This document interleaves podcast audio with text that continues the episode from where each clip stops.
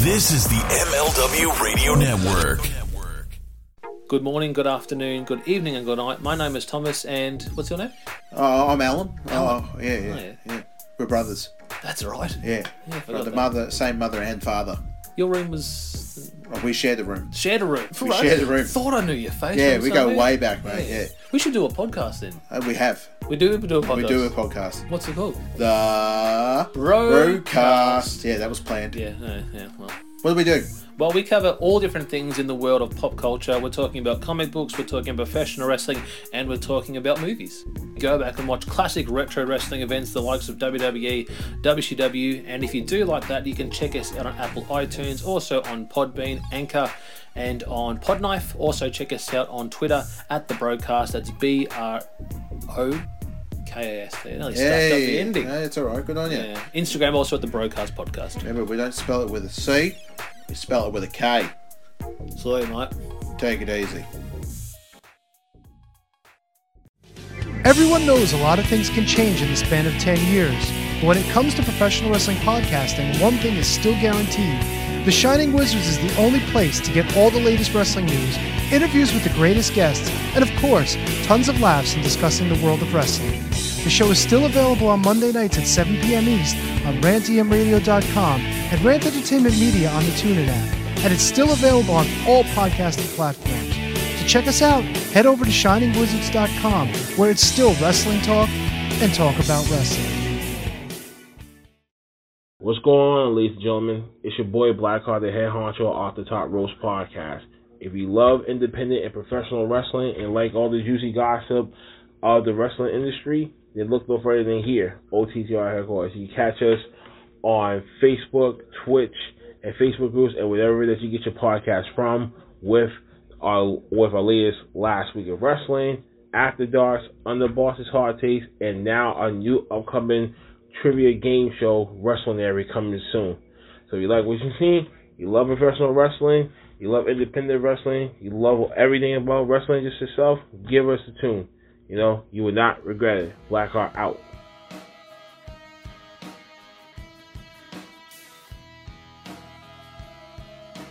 All right, welcome to another episode of the Freeland 5, brought to you by the MLW Radio Network and the Front Row Material brand for March the 24th, 2022. Hope everybody's having a great Thursday. Can't believe the week is flying by as fast as it is. As you know, the Freeland 5 is the top five stories that I found most interesting as I scroll across social media and the various wrestling websites, all the news that is happening as of today. So, very excited. Let's go ahead and let's jump right into this right now. There's are some changes right now to WWE's WrestleMania 38. This is coming from Mark Middleton at this hour of Wrestling Inc. Now, had made a few more changes to the card, as we noted before. AJ Styles versus WWE Hall of Famer Edge was originally announced for WrestleMania Sunday, but then pulled from the listing and it was not it was assigned to another night. WWE then added the match back to WrestleMania on Sunday, but it's listed now for Saturday's night. Now, on a related note, the fatal four-way for the WWE Women's Tag Team titles is now listed for WrestleMania Sunday. The match was originally announced for WrestleMania Sunday, but then it was then it was moved and then it was Saturday. Now the Natalya and Shayna Baszler have been added to the Fatal Four Way. WWE's confirmed the bout is going to be happening at night two at WrestleMania 38. WrestleMania 38 will take place on Saturday and Sunday, April 2nd and 3rd, respectively, from the AT&T Stadium in Arlington, Texas. Once again, let's go over the card that's going to be happening. Let's first start off with Saturday night. WWE Hall of Famer Edge takes on the phenomenal AJ Styles. The SmackDown Tag Team titles are on the line. Shinsuke Nakamura and Rick Boogs versus the Usos. Raw Women's title match Bianca Belair versus Becky Lynch. And the SmackDown Women's title match Ronda Rousey versus Charlotte Flair. Once again, that is all going to be happening on Saturday night. Let's move on to Sunday. Right now, it's Pat McAfee versus Austin Theory. And in an anything goes match, Johnny Knoxville takes on Sami Zayn. In a fatal four way for the WWE Women's Tag Team titles, it's Shayna Baszler and Natalya versus Liv Morgan, Rhea Ripley versus Naomi, Sasha Banks versus Carmella and Queen Zelina. In a triple threat for the Raw Tag Team titles, the Street Profits versus the Alpha Academy versus Randy Orton and Matt Riddle. In a winner takes all main event, WWE Champion Brock Lesnar takes on Universal Champion Roman Reigns.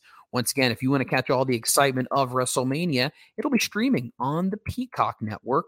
So if you have Peacock, then you are all set to go. If not, you can find it available on your typical streaming pay per views.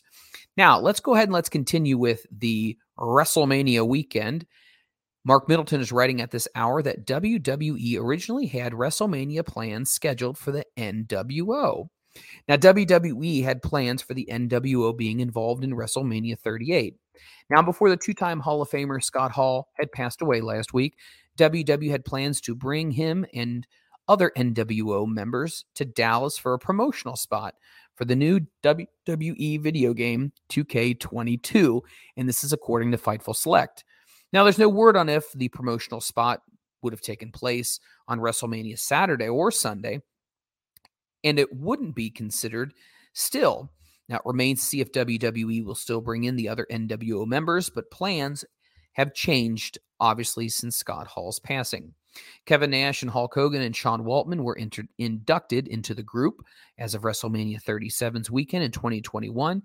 But as of members of the 2020 class of WWE Hall of Fame, they were inducted in 2021 due to the COVID 19 pandemic.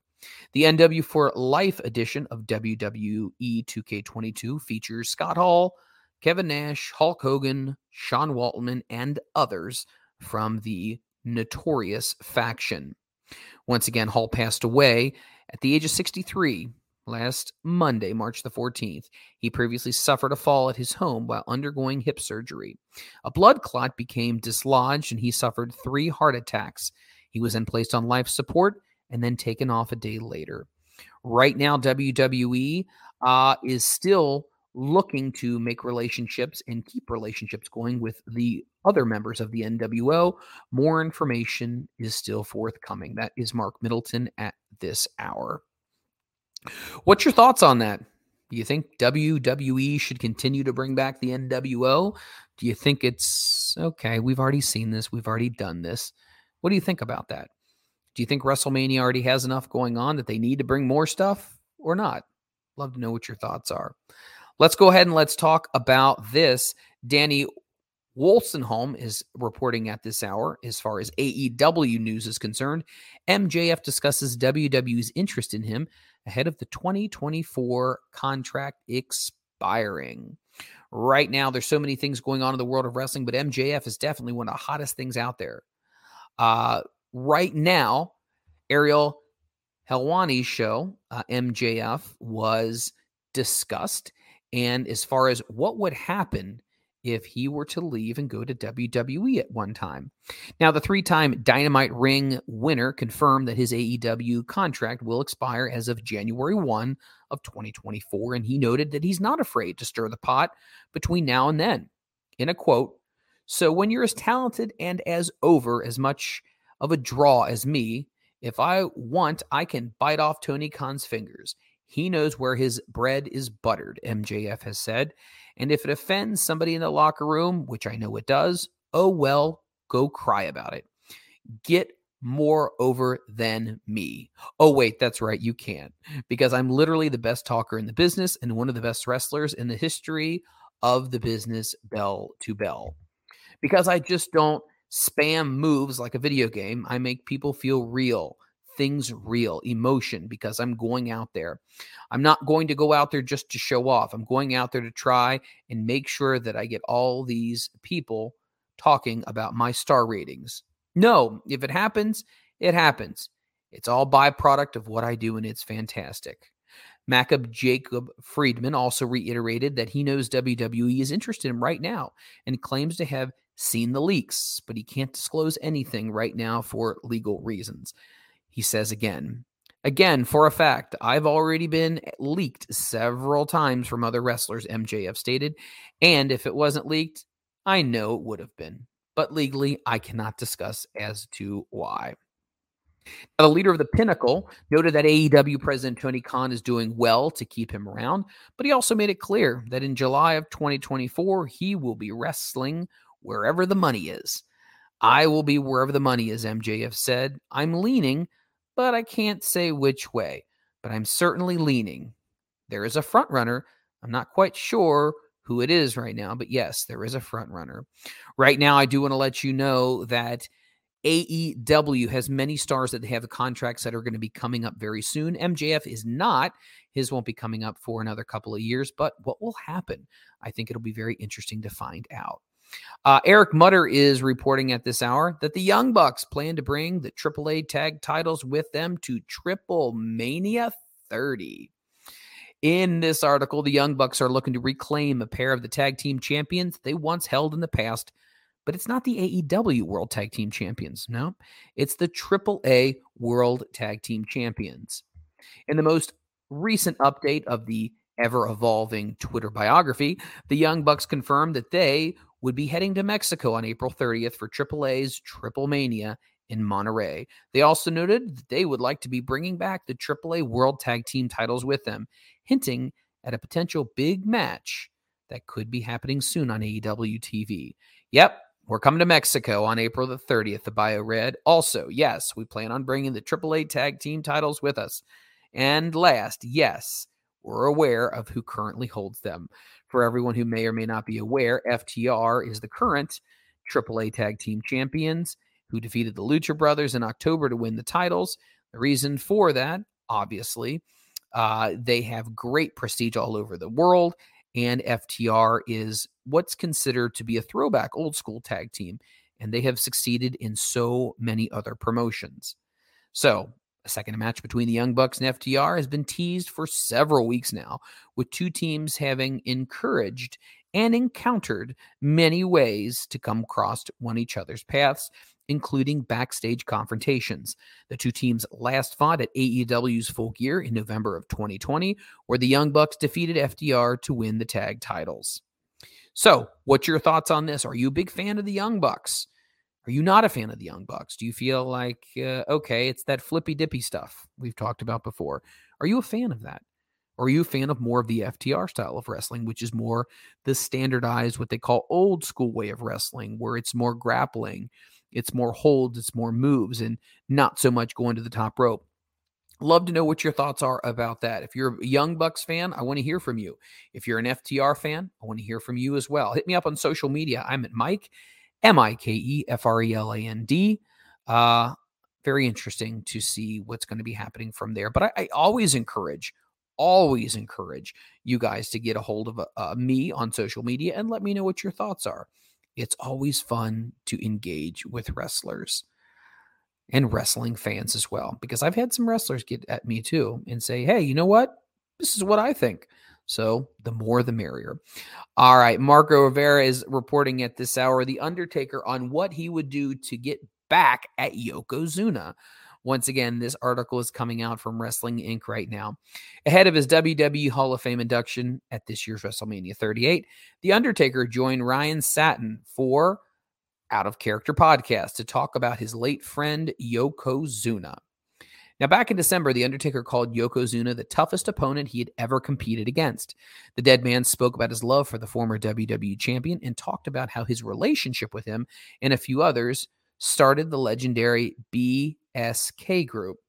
Yeah, Yoko and I were very close, The Undertaker said.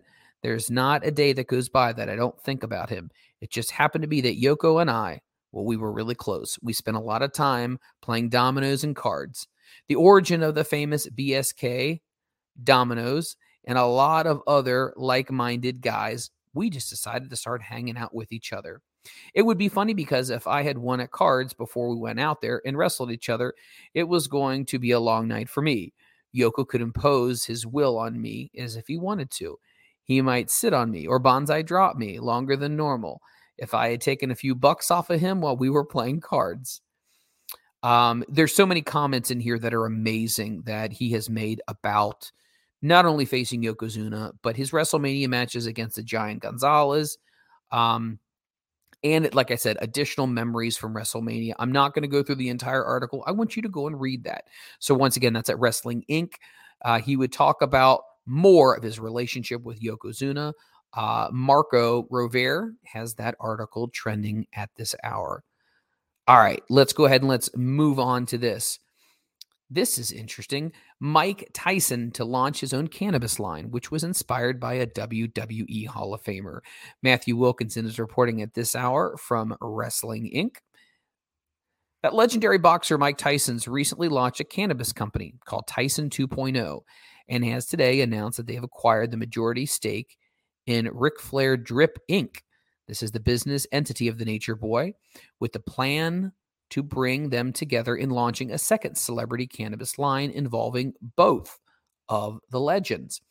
Now, PR Newswire reports that Tyson 2.0 will now be able to use Ric Flair's trademarks and intellectual properties. This is set to create a cannabis flower and edible products that will be under the wrestler's name.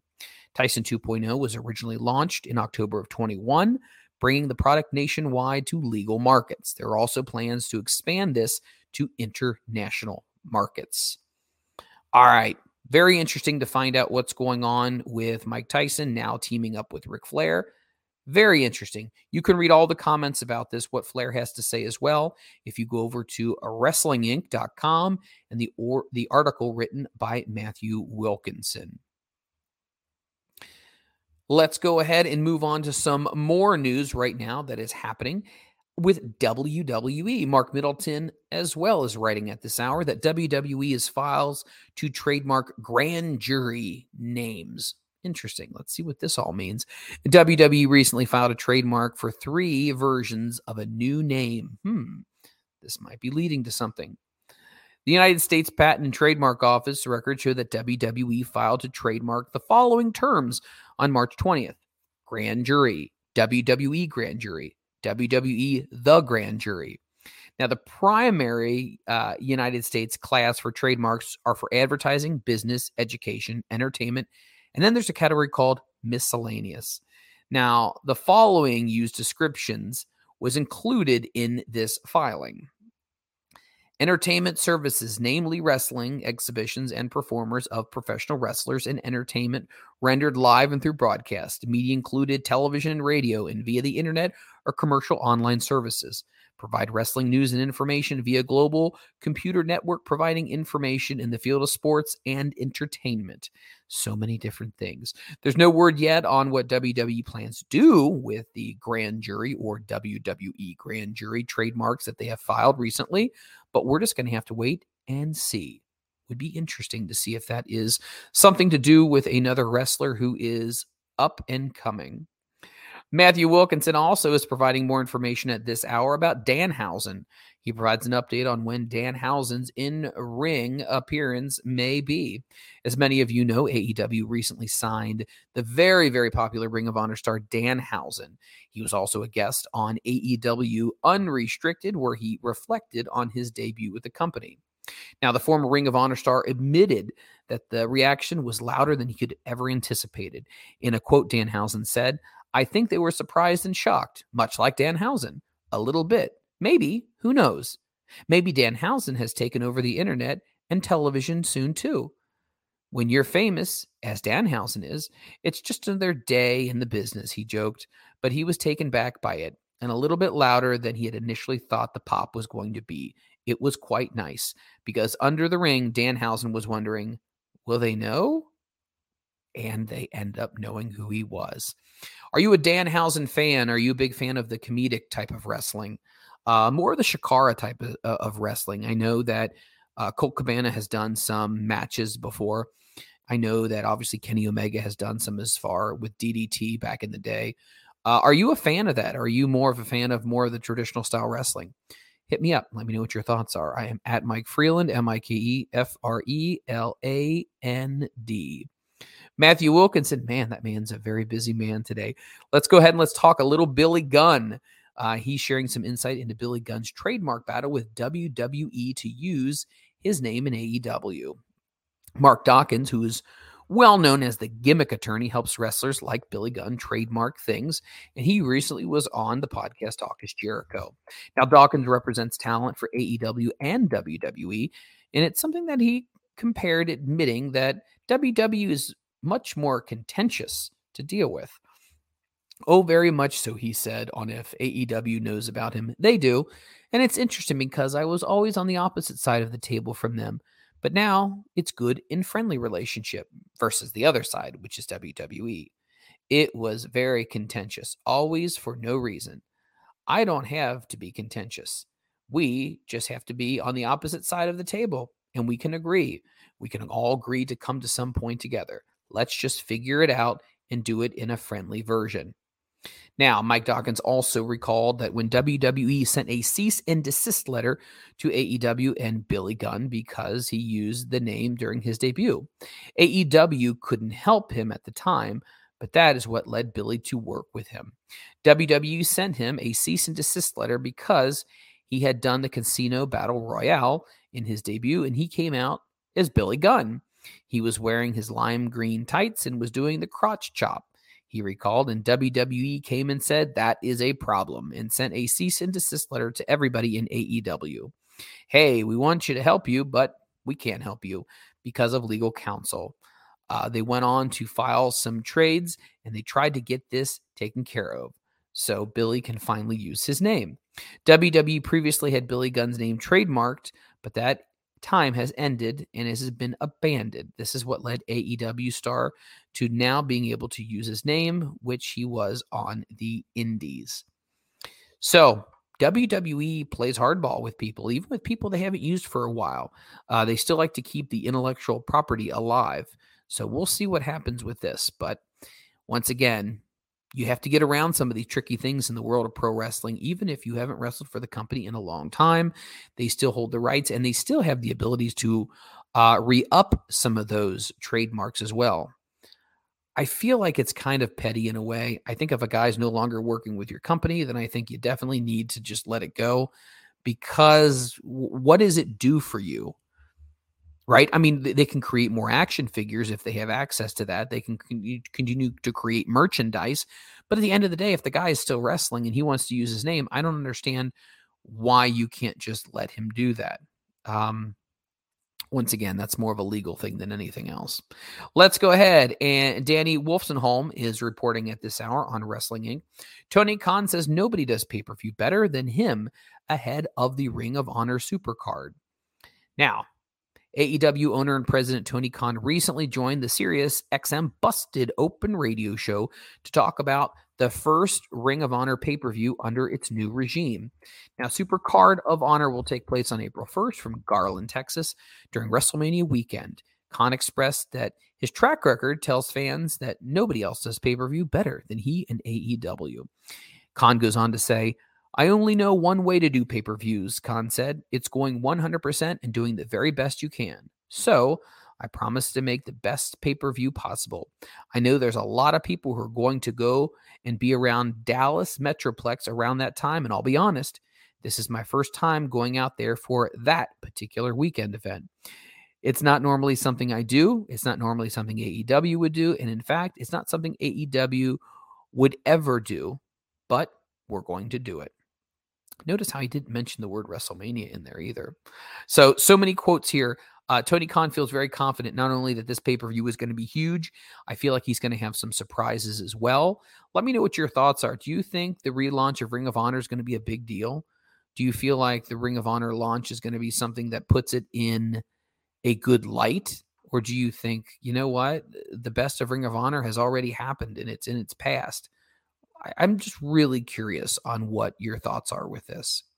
Let's go ahead and let's move on to some other news. E Wrestling News, great wrestling website. Ryan Clark is writing at this hour that Sting, talk about trademarks, he's filing one on his face paint design. On March 20th, AEW star Sting filed a trademark for his face paint for merchandising and entertainment services. The trademark listing reads as follows for hats, shirts, socks, sweatshirts, bandanas, hoodies, and other sweatshirts. Interesting. Action figures, toys, toy action figures, action figures, and accessories, therefore, for toy action figures. Energy drinks containing caffeine, energy drinks enhanced with vitamins. There is a plethora of things that he is trademarking trademarking his face paint for. So it looks like there might be some additional um, Sting memorabilia, merchandising, licensing that's going to be happening while he's still under the AEW umbrella. Very interesting to find out what's going to be happening with that. Uh, let's go ahead and let's move on to another great story that I find. Gabe Sapolsky uh, urges Tony Khan to delete his old Ring of Honor commentary. Ryan Clark is writing in at this hour. Former Ring of Honor booker and commentator Gabe Sapolsky took to Twitter this week to discuss his old commentary that he did for Ring of Honor.